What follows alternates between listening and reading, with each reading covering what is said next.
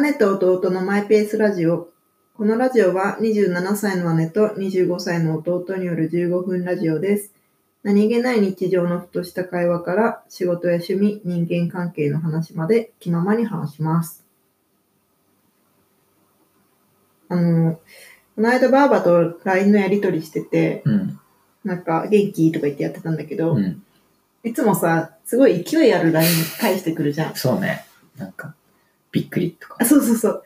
元気だよみたいな。びっくりが、絵文字のびっくりのやつ。そうね。で、なんか、あ相変わらず元気だなと思って、なんか見てたんだけど、なんかそういう、なんだろうな。あ、この間、キムタクのインスタの投稿もちょっと話題になってて、その、キムタクもびっくりマークを絵文字にして使ってたらしいのね。で、キムタクもなんか普通におじさんだったんだ、みたいな反応とかがあって、なるほど。あの、うちらの世代って別にびっくりマークをさ、絵文字とか使ったりしないのかな？まあ、する人もいるかもしれないけど。うん。確かにあんまりいないっていうか、うん。世代間ギャップがあるんじゃないか。そうそう。感うん、なんか、まあ、父親世代とか、おじいちゃんおばあちゃん世代とか、まあ世代の中で、そういう LINE とか、まあ、テキストの文字のやり取りのうんちょっと特徴があったりするかもしれないし、うん。まあでも別に友達同士でもなんとなくなんか短文だけどそこから伝わってくる個性みたいのってあったりするじゃん。まあ、あるね。ちょっとうまく言葉にやらせないけど。うん、使う絵文字の傾向はこれとかさ、うんなんかこの人の文は柔らかい気がするとかうさ。ん。でもその意味だとなんか、多分メール？うん、そのガラケーのメールをうん中高とかでやってた時は、うん絵文字、顔文字結構使っ、同世代ね、うんうん使ってたと思うけど。LINE になってから、多分めっきり減ったような印象があって、そもそもね、デコメ、デコメールとかやってたよ。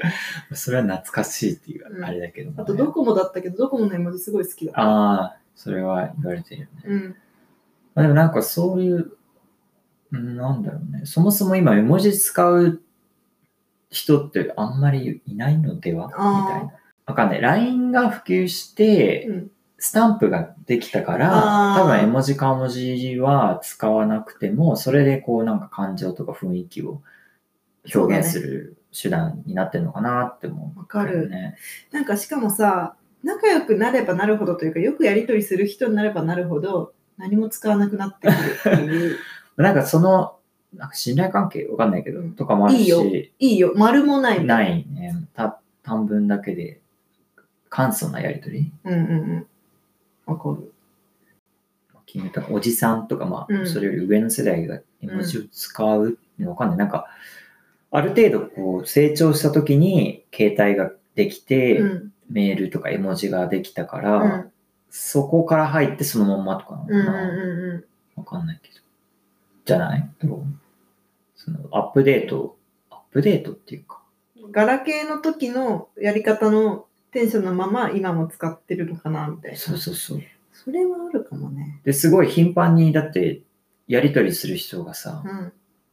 まあ同じ世代ごとにやりとりしてたらさ、うんうんその世代の中ではあんまりアップデートされないままかうん、もしれない。うんうんうんうん。し、まあ、自分たちももしかしたら今の小中思った。学生怖いなと思った。とのつ使い方の違いとか絶対あるだろうし、うんなんか、まあ、仕事関係だと、そのうん。テキストだと、ちょっとずれるけど、そのメールで、うん。なんていうのかな、うん、ずーっとこう段落変えずに、うん。開業せずにずっと書く人と、ある程度のところ行ったら、まあ、常に開業開業して、だいたいこんぐらいの、うん。縦長になるようにメール打つ人って結構分かれているなーって思ってて、うん。でもなんか不思議なことに、う。ん。人によって、ダーって書いてても読みにくくない人もいたりして、でもなんか人によってはすごいなんかガチガチ、わーっていう感じの時とかもあったりして、あれはなんかもはやなんだろうね。うん、なんだろう。使ってる言葉とかも関係してくると思うけど。うん。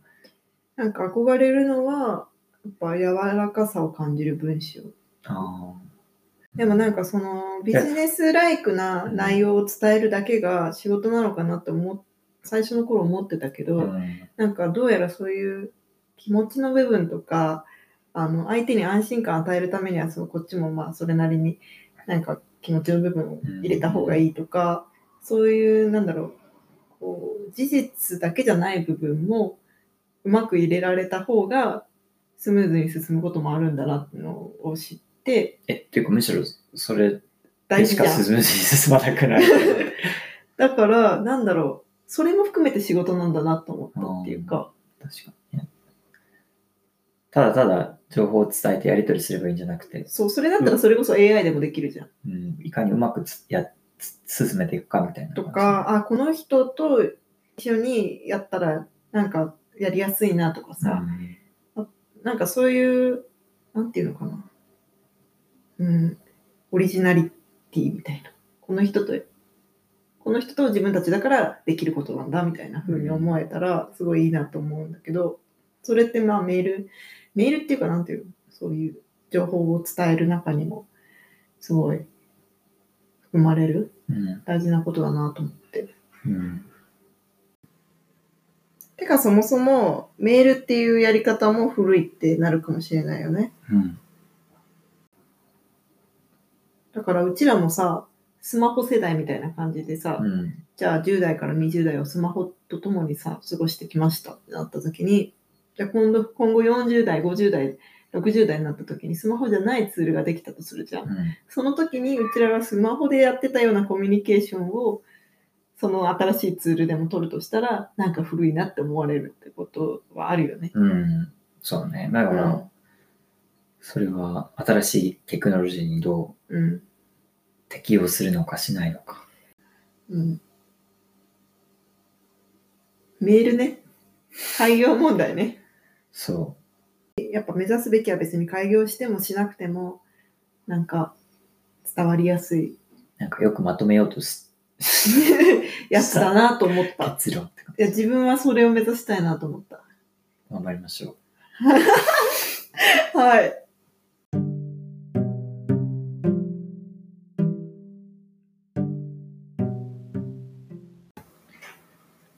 なんかこう、緊急事態宣言も解除されたから、うん。こう、ようやく映画館にも行き、行けるかなっていうのと、うんうん。あとこう、なんか公開延期みたいな感じになってた映画がかなりあったんだけど、それもまあ徐々に6月、7月公開決定みたいな感じでえ決まってきてるのもあるから、なんか、これまでこう、2ヶ月ー、うん。てかさ、毎月行ってたよね、そうそう。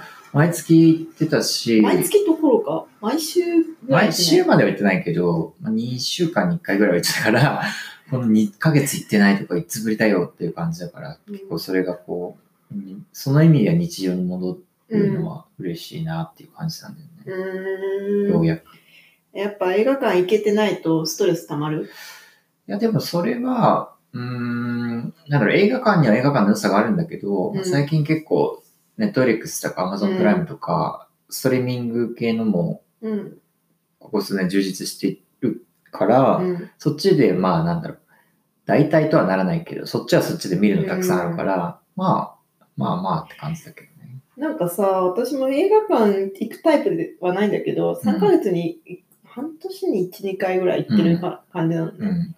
でなんか映画館で見たい映画とさ、うん別にネットフリックスとかでもいいやみたいな映画と。まあ、もちろん最新作っていうので映画館は行きたいけど、うんなんかあんのかなと思って、あえて行きたいっていう。ん、なんだろうね。まあ、今のタイミングだと基本的になんだろう、こう、映画公開して、まあ基本的に自分はすぐ見たいから、うん公開したその週末とかに行くことが多いんだけど、うんまあ、デデジタルでも同時配信とかだったら、まあもしかしたら作品によっては、その映画館に行かなくてもいいかもしれないっていうのもあるかもしれないけど、今のところあんまそういうのないから、行きたい、見たいって思った映画が公開されたら行くっていうスタンスだけどね、自分は。うん。まあ、あとはなんだろう、例えば、その IMAX とかうんうん。3D とか結構そういうテクノロジーの進歩もあるから、なんか映画体験として、ここの映画は映画館で見の大きいスクリーンで見たいみたいなのを思って、もうこの映画館のこのスクリーンで見るみたいなのあるけどね。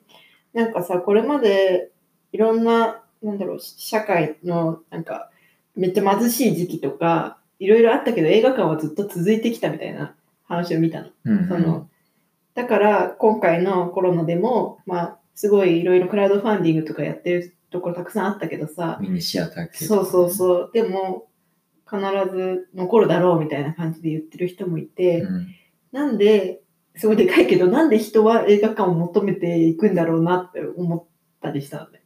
なんか私もたまに、あの、前職が飯田橋だったから、仕事終わりに飯田橋って、あの、なんだっけ、あのね、すごい味のあるね、古いね、映画館があるんですよ。うん知ってる？その昔のいい映画とかをね、日本連続流したりする映画館。あー出てこない。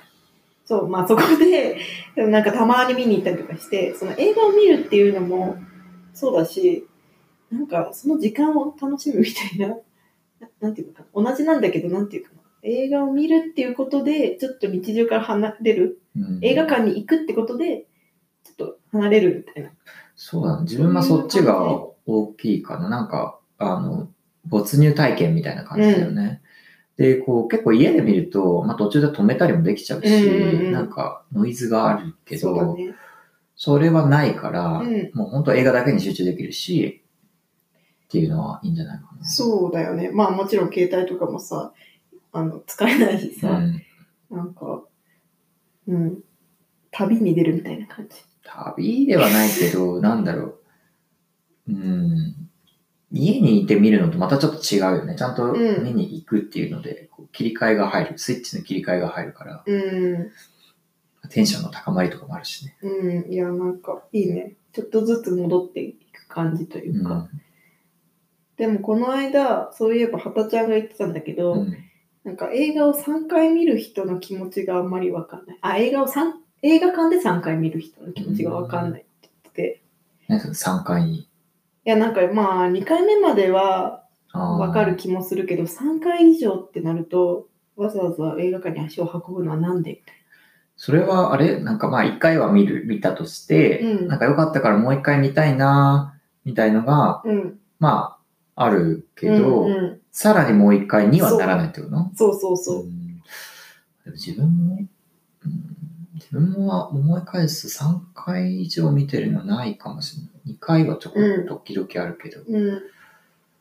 なんか前、小田ちゃんっていう友達が新海誠さんの映画が大好きで、あ3回どころか4回か5回見たみたいなけど。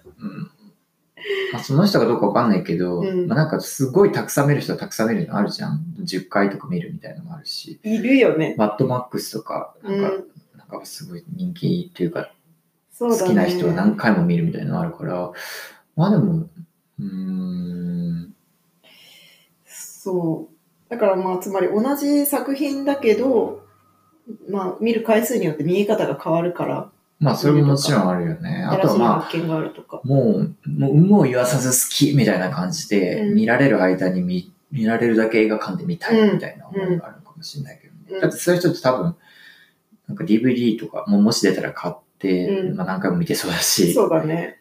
うん、そんな気もするから。うん。なんだろう。好きな、好きだからっていう、まあ理由もそうだし。うーん。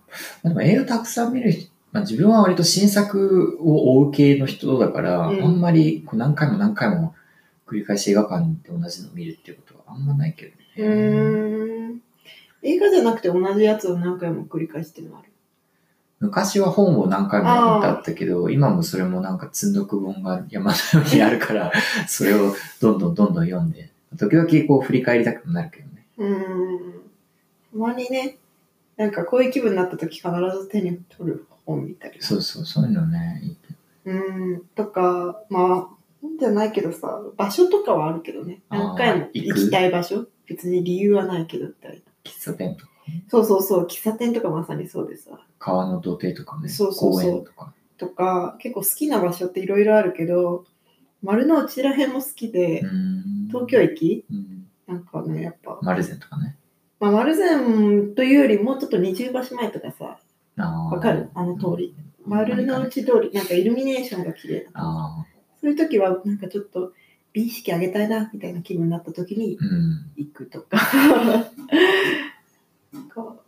まあちょっと話はずれましたが。うん、まあでも映画は、そうね。でも実際どんぐらい、ね、そんな3回とか見てる人がいるんだろうね。わかんないや。うん。うん。話題になってるからっていうので1回目はあ行くとして。まあでもそれぐらいの人がめっちゃ見る、まあ好きになったら見るのかな。うんもしかしたら。まあわかんない。その人、みんなの映画館で映画を見ることへのハードルの高さが人によって違うから、それにもかなり影響を受けるかもしれない。そうだよね。自分はもうなんか息をするように映画館に行ったりすするから。ごいよね。でもさ、なんか大人だと1800円とかじゃん、確か。うん。で割とさ、それってさ、うん安いっていう感じじゃないじゃん。コーヒー一杯喫茶店で飲むのとさ、また全然違うじゃん。その感覚で、だから、うーん、なんだろう。ちょっとハードル高いっていう人ももちろんいるだろうし、別に映画館で見なくてもいいそしてはまあ。映画を体験とあんま思ってないのかもね。うん。わかんないけど。でも私も話しながら、あ、映画って体験なんだみたいな。さっきちょっと言ったけど、小さな旅なのかも、みたい 旅かどうかわかんないけど、あな。の、わかんないけど。うん、自分も1800円するところ、IMAX とか 3D とかってなったら2500円とかまで上がってるから。そうだね。でも、個人的にはなんか飲み会1回よりも参画する価値がうん はるかにあるような気がするから、うんまあ、それがなんか2000円前後で見られるのはいいんじゃないのって思うけどね。実質ただみたいな。そう、実質ただ。